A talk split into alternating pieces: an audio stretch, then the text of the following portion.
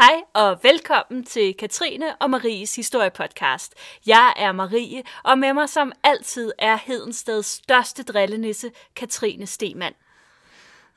Maria, Mm. er det ikke snart juleaften? Får jeg ikke snart min gaver? Er det ikke snart flæskesteg? Er det ikke snart jul? Ej, nu må du vente lidt. Vi har faktisk kun, hvad er det, den 9. december i dag. Så, og tålmodighed, det er en dyd i denne søde juletid. Nu lyder du som mine forældre igen. Det tager jeg så som et kompliment. Tak, mor Marie. Men Katrine, hvis det nu er en trøst, så er du altså ikke den første, der har haft svært ved at vente på juleaften.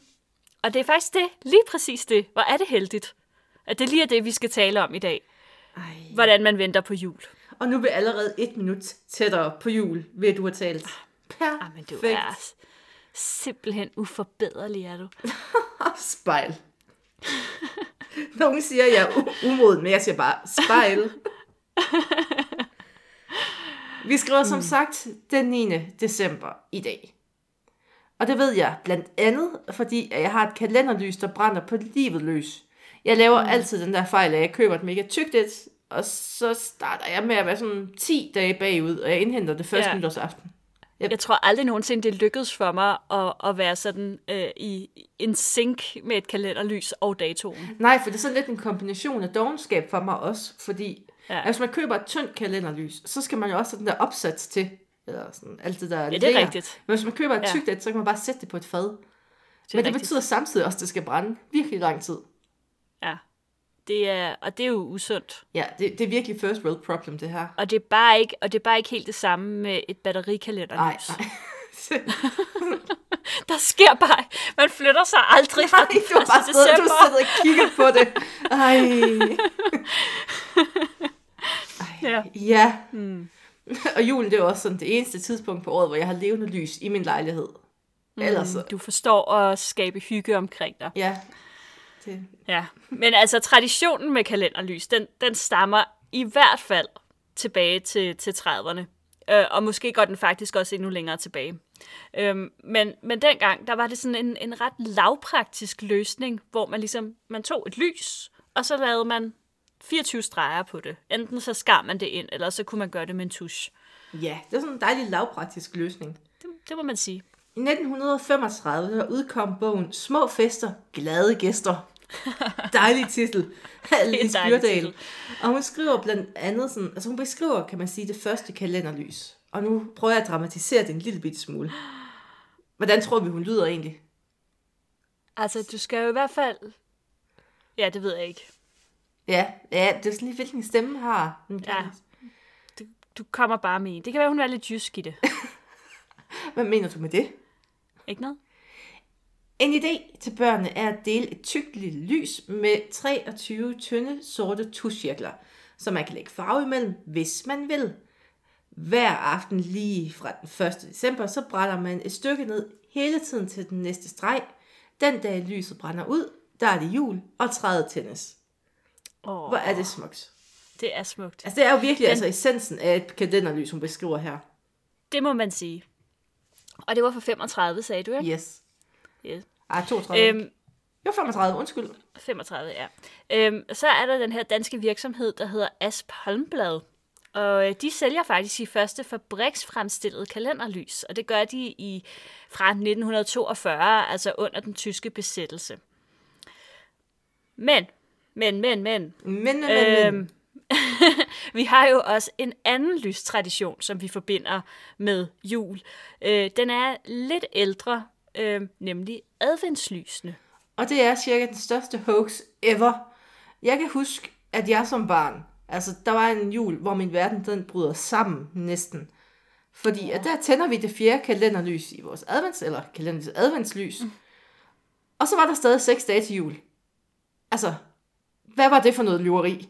Fordi jeg havde altså regnet ud, at så når det fjerde lys i adventskransen den blev tændt, så var det jul. Mm. Ja, Lange narse. stakkels lille Katrine. Ja, den, det var den sidste er år. også lidt drilsk. Ja, og, og den, er, den er lidt drilsk, fordi det var sidste år. øhm, fordi faktisk så er den der tradition med adventskalender, den er slet ikke relateret til sådan selve nedtællingen til jul. Ah, så lidt alligevel. Ja, fordi adventstiden, det er det, der svarer til det kirkelige nytår. Det er sådan fire ugers forberedelse til den åndelige oplevelse, det jo er at fejre Jesus fødsel. Mm. Det er virkelig countdown, det her. Ja. Så egentlig så er det sådan lidt mere kirkens øh, nedtælling end almindelige mennesker. Men mm. i 30'erne og 40'erne, der bliver den her tradition, sådan, den bliver taget lidt ud af kirken og hjem i folks hjem. Ja, jeg hørte faktisk om den her tradition øh, forleden, og, øh, og der blev det lagt op til, at det var, altså det kommer jo oprindeligt fra, fra Tyskland, har sine rødder der, og så kommer den til Danmark i tiden omkring Første Verdenskrig. Øhm, og det, men, men som du nævner før, så bliver den først for alvor udbredt og populær i løbet af 30'erne og 40'erne.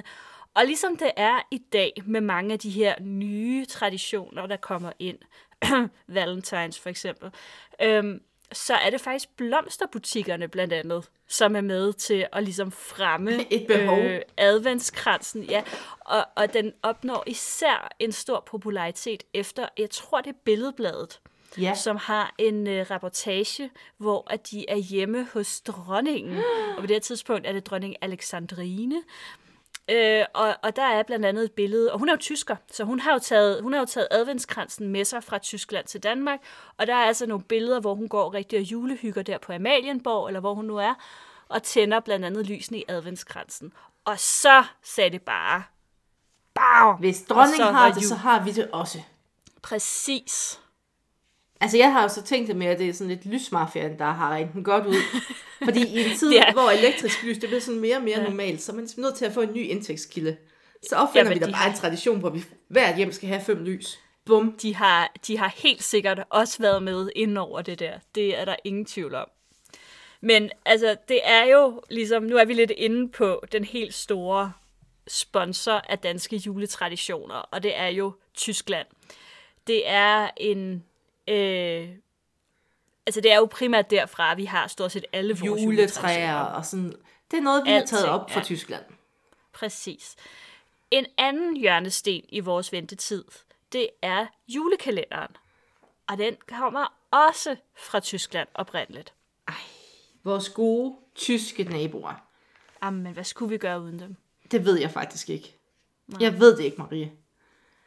Den første masseproducerede trykte julekalender, den blev lavet allerede i år 1903 i München af forlaget, og nu kommer det på tysk, Reichhold und Lang. Mm. Og julekalenderens titel, det var Im Lande des Christkind, altså i Jesusbarnets land. Og temaet var, måske ikke overraskende, sådan meget kristent. Ja. Julekalenderen bestod af to ark.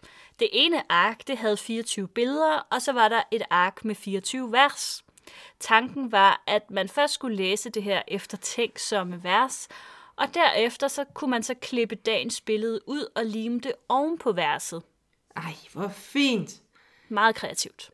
Den ene af forlagets ejer, Gerhard Lang, han havde fået idéen til juleklæderet fra sit eget barndomshjem.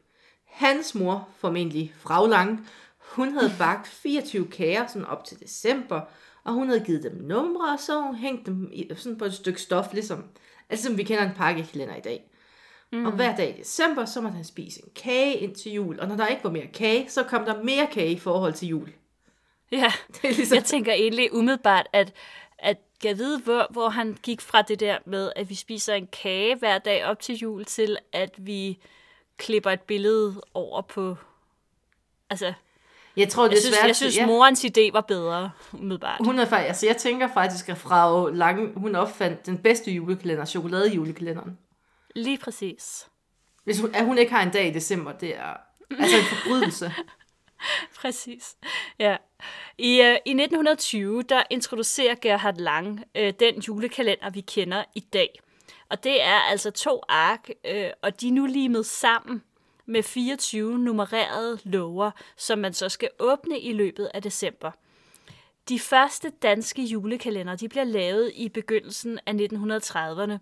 Og en af de første danske julekalender, der minder om, øhm, om Gerhard Langs øhm, lovkalender, den blev produceret på Christian Olsens kunstforlag i København omkring år sådan, altså det må, er det sådan 32 33 Ja, men sådan, ja, man, man er lidt i tvivl. 32 33. Jeg tror, nu har jeg så søgt eksterne kilder, at 32 mm. er det rigtige tal. Okay. Men der er tvivl om det, men jeg synes, de fleste peger mod 32. Mm.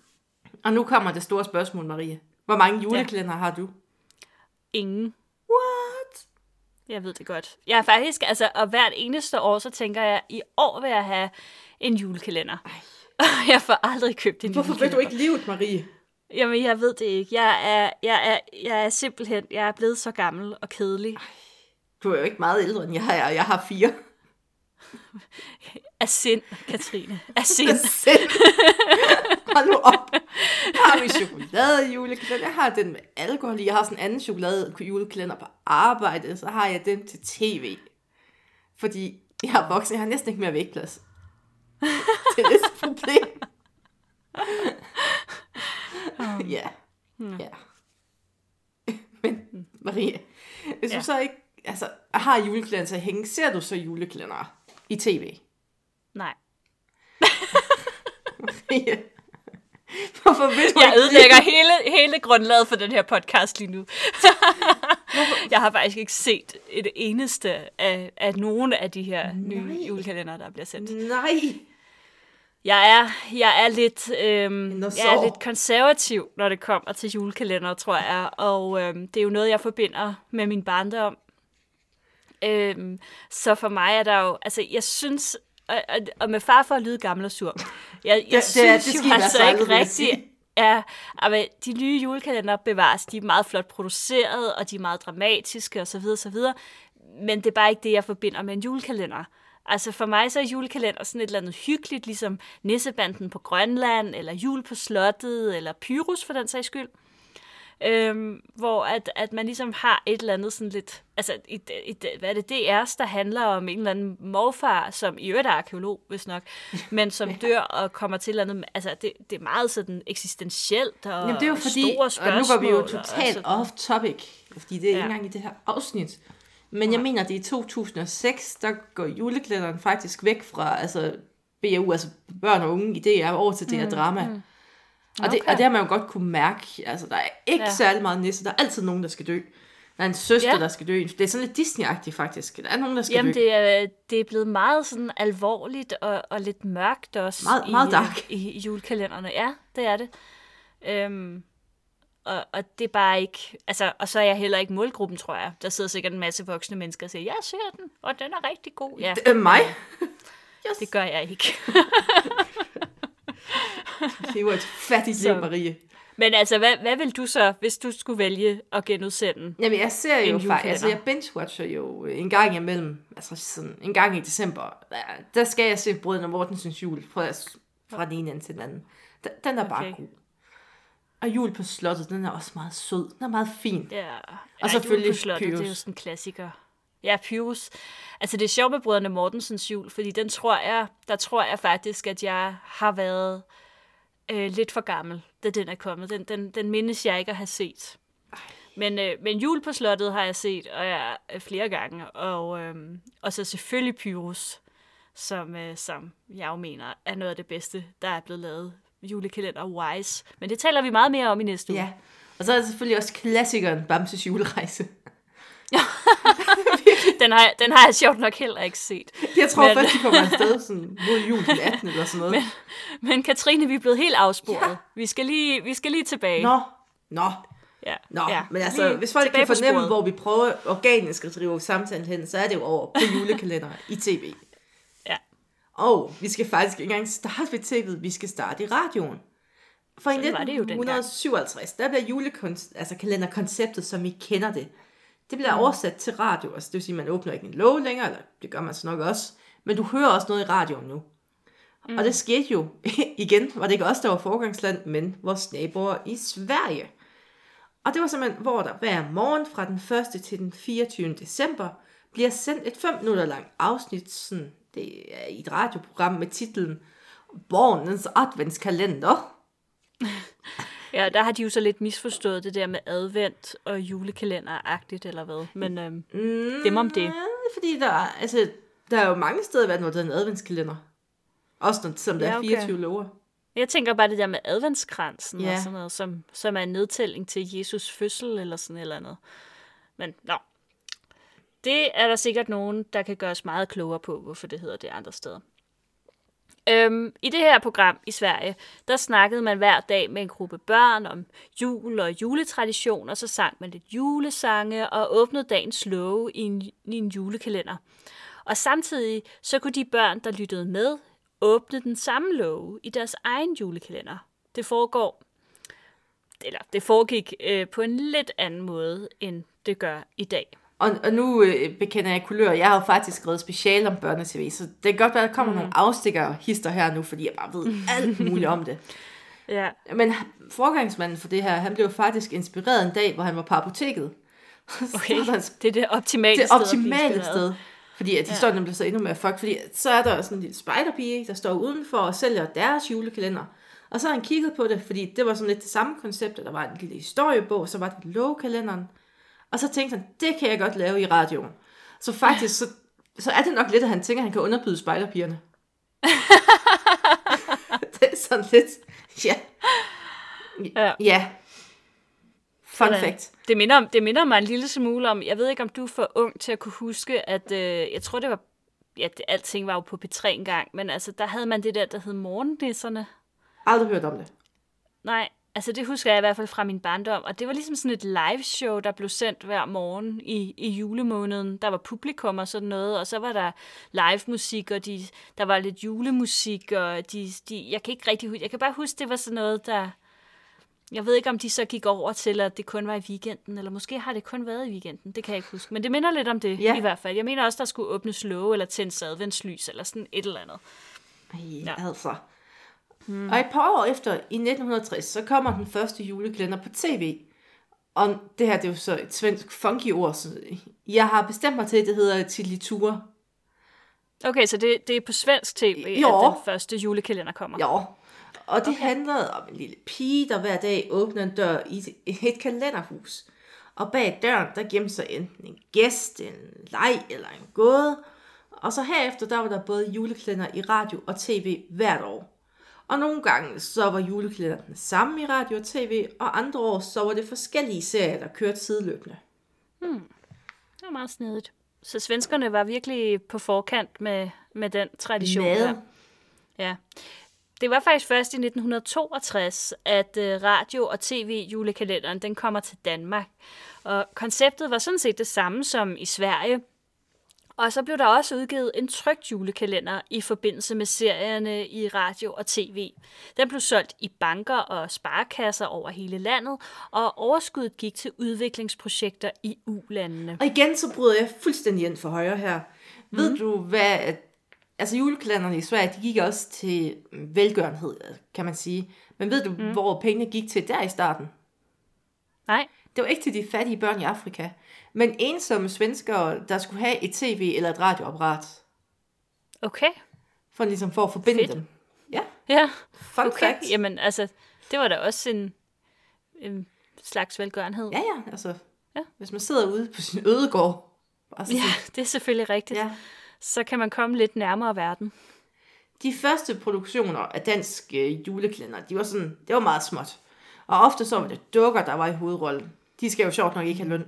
Og ulandene, det var også et meget centralt tema i de her første julekalender. For eksempel så var historier fra hele verden i 1962, Nisserne Tim og Tam året efter, og så bonus og minus året efter igen. Så det var, altså, det var jo også meget sammen med tiden om, at man skulle være lidt, i dag vil man sige woke omkring det, men at andre ja. mennesker måske ikke havde det lige så godt, som vi har. Okay, så det var sådan med...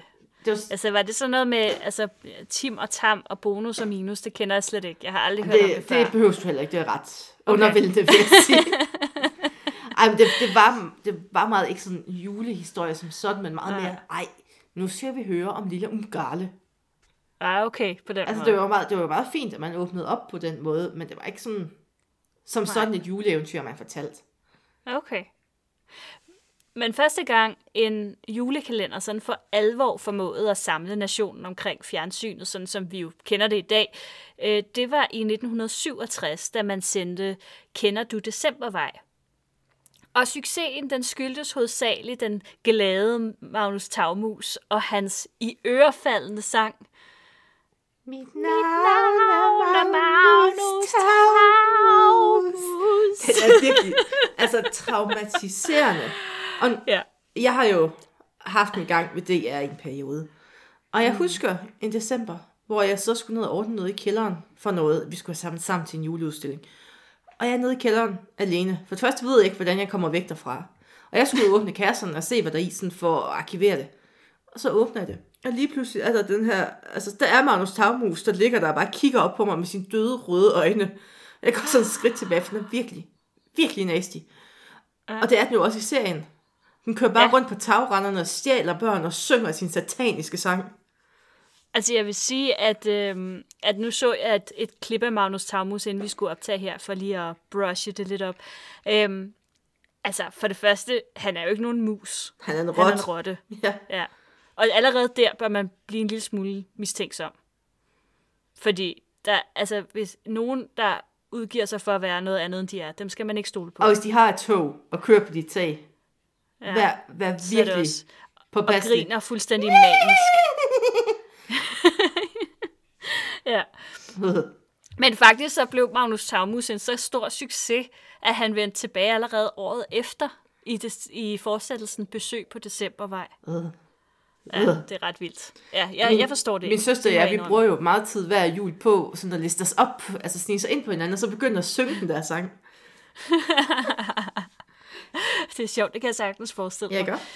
Ja. Øh, julekalenderens popularitet den voksede, og i 1971 der blev den første julekalender i farver sendt. Uh. Whoopity whoop. Den hed Hos Ingrid og Lillebror, og var en forlængelse af datidens meget populære børneprogram Kikkassen. Lovekalenderen, der i første omgang, øh, i første mange år hed øh, børnenes julekalender, den var ikke altid relateret til julekalenderen i tv. Nogle gange så relaterede den sig til radiojulekalenderen, og nogle gange relaterede den sig til det ulandsprojekt, som kalenderen støttede.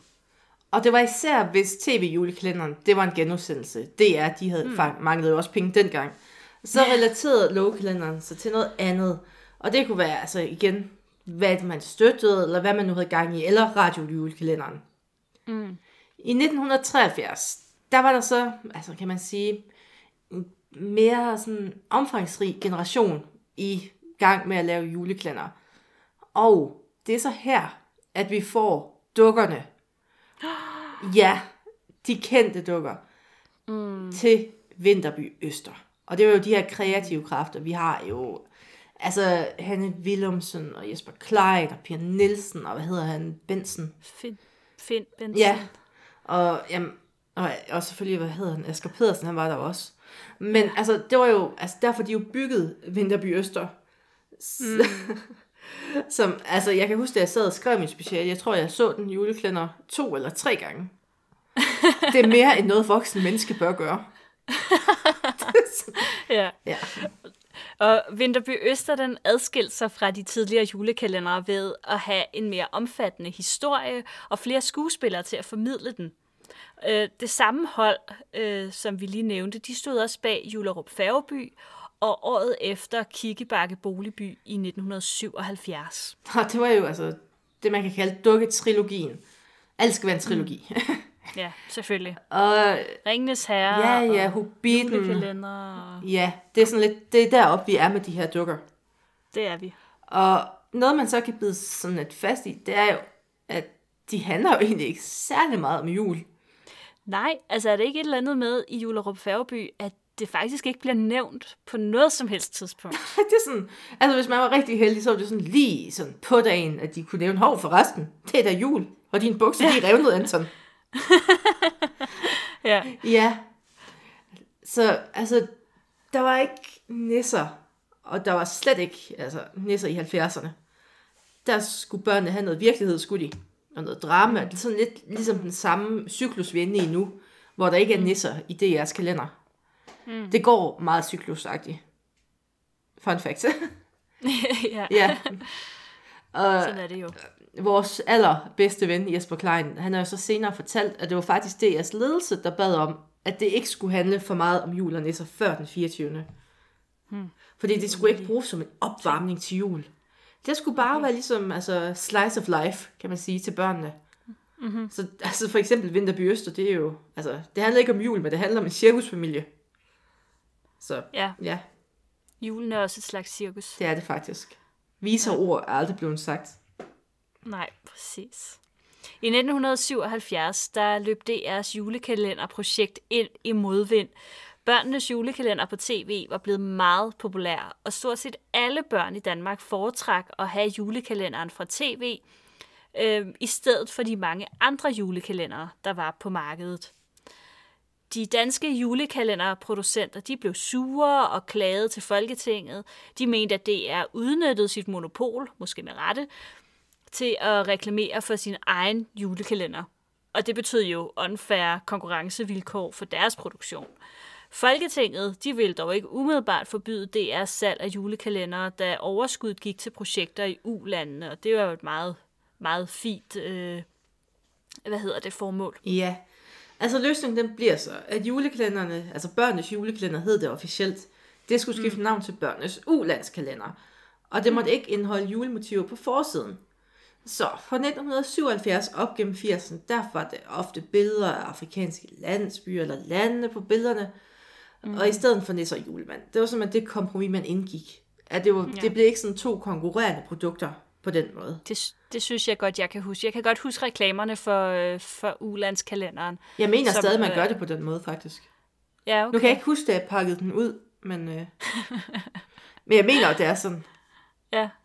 Men navnet Ulandskalender, det var, det var ikke nyt, fordi ja, det havde man jo brugt. Da det jeg udgav den første julekalender i 62 til tv-serien Historie for hele verden, så havde det nemlig netop navnet Ulandskalenderen. Hmm. Og det var så året efter, at man skifter til børnenes julekalender. Så faktisk går man bare til, altså back to basis. Ja. Ja, man kan jo måske diskutere den, den politiske korrekthed i at kalde det ulands, ulandskalenderen, men whatever. Øhm, sanktionen der, den blev altså fastholdt indtil 1986, hvor DR igen måtte reklamere for tv-julekalenderen på forsiden af deres lovekalender. På det her tidspunkt, der var TV2 under udvikling, og der var derfor udsigt til, at tv-monopolet snart ville blive brudt. På det her tidspunkt, for, for folk, som måske er, er noget yngre end os, der Noget skal man jo yngre, tænke på, de, på min alder. ja, men du ved det jo godt. Ja. Men altså der, var jo, altså, der var jo ikke andre tv-kanaler. Når ens DR. forældre, de sidder og siger, der var kun én tv-kanal, ja. Og vi var glade. Så Der var kun én tv-kanal. Det kan på Marie godt huske. Mærke. Altså, jeg vil sige, jeg, jeg, kan, jeg kan ikke rigtig huske det, men jeg kan godt huske, da TV2 kom. Så, øh, så ja, jeg har jo levet under herre det. Jemen i to øh, tv-kanaler, hvad bliver det næste? Ja, det var stort, altså. Nå, men, øhm, men altså, man vidste så godt, at det her øhm, monopol snart ville blive brudt, når nu TV2 kom. Men de fortsatte altså med at lave, øh, med at bruge øh, navnet Børnenes Ulands kalender. Og det gør øh, tv-stationen, som du også sagde, jo stadig i dag. Ja, og TV2, de blev lanceret i 88, og de, altså, de pressede på, kan man sige, for de skulle også have julekalender. Og de lavede også et lidt nyt koncept. Der var både den til børn og den til voksne. Og mm. begge dele, det var en instant succes. Og ja. Det er jo så blevet ved indtil i dag. Og altså, man starter jo med børnene. Jeg tror, at det første, de lavede, det er Trollerik og Nisserne. Og fun fact, igen, fun fact, fun fact, fun fact. Ja. Jeg var rigtig glad for Trollerik som barn. Jeg kastede nogle af Ja. sangene. Det indoktrinerede min hjerne. Jeg kan, jeg kan faktisk godt huske Trollerik, det kan jeg godt, ja. Det så jeg en del sådan søndag morgen-agtigt. Øh, det, var, det var store, store Trollerik, han var rimelig boss. Det var han. Efter Trollerik og Nisserne, så begyndte TV2 også at udgive lovekalender i forlængelse af deres tv-serie. Og overskuddet af de her kalendere, de gik, og de går faktisk stadig til at støtte de fire danske julemærkehjem. Det, det er jo faktisk også et rigtig godt formål. Første lovekalender blev Trolleriks julekalender i 1991. Og det er også i det år, hvor julekalenderen for voksne, den bliver sådan rigtig populær. Og, der har vi jo, altså, klassikeren over dem alle, det er julekalender. Uh, ja. Det må man sige. Ja, og det, og det var jo et kæmpe, kæmpe hit. Mm. Og det var jo, altså, det er jo næsten blevet altså, en del af vores sprog. Ja, det må man sige. Altså, der er folk, der er sådan lige lidt ældre end os, og så op efter. Hvis de ikke laver en The Nattergale, eller The Julekalender Quote i december, så er de syge. Hvis man ikke lige danser The Stole Dance og Uh, sådan that's så, a good øh, wedding. Eller The Kartoffelavle Woman. Hvis det, hvis det ikke bliver refereret. Og jeg har også allerede Ja. refereret til dig som sår en gang i dag. Og man, altså det, ja, det har du faktisk. Ja. Og, øhm, og hvad hedder det, øh, der er jo også hele det der med, at man skal op på, på loftet og hente en stor kasse med julepynt. Åh, oh, Benny! Ja. Åh, ja. Men øh, TV2, de havde jo ikke rigtig nogen tiltro til det her projekt. Så faktisk, da det blev sendt første gang, så rykkede man til, til klokken 20 om aftenen. Eller, altså, det var, eller undskyld, man rykkede det væk fra klokken 20, og så i- lagde man det mellem nyhederne og lykkehjulet. Sådan. Bum. Det er derfor, jeg har set den Ja. dengang. Lykkehjul, det, Det, er sjovt, altså fordi jeg kan faktisk, jeg kan ikke, jeg kan ikke huske øh, Trollerik julekalenderen. Den kan jeg overhovedet ikke huske, men jeg kan godt huske det julekalender. Jeg tror, vi har haft det på VHS eller et eller andet. Mm. Fordi jeg var jo trods alt kun et år i 91. det var du jo. Jeg var trods alt lidt ældre. ja, også dengang. Nå, men TV2 var dog langt fra færdig med at eksperimentere med julekalenderkonceptet. Efter at voksenjulekalenderen flere gange havde været en stor succes, som også øh, mange børn fulgte med i, så besluttede TV2 at flytte sendetidspunktet for børnejulekalenderen til kl. 20 om aftenen, og i stedet skabe en familiejulekalender, som var både for børn og voksne. Og her får vi nok, altså, klassikeren over dem alle. Pyrus. Mm. Ja, Og så, for at være rigtig drilske, så cutter vi faktisk afsnittet nu. Og så der har vi lidt en cliffhanger. Fordi i næste uge, der skal vi fokusere på Maries nationale gennembrud på tv og på Pyrus. Jamen, det bliver simpelthen fantastisk, altså. Ej, ja. M- Marie, Ja, er, er det snart jul? du bliver bare aldrig voksen, hva'?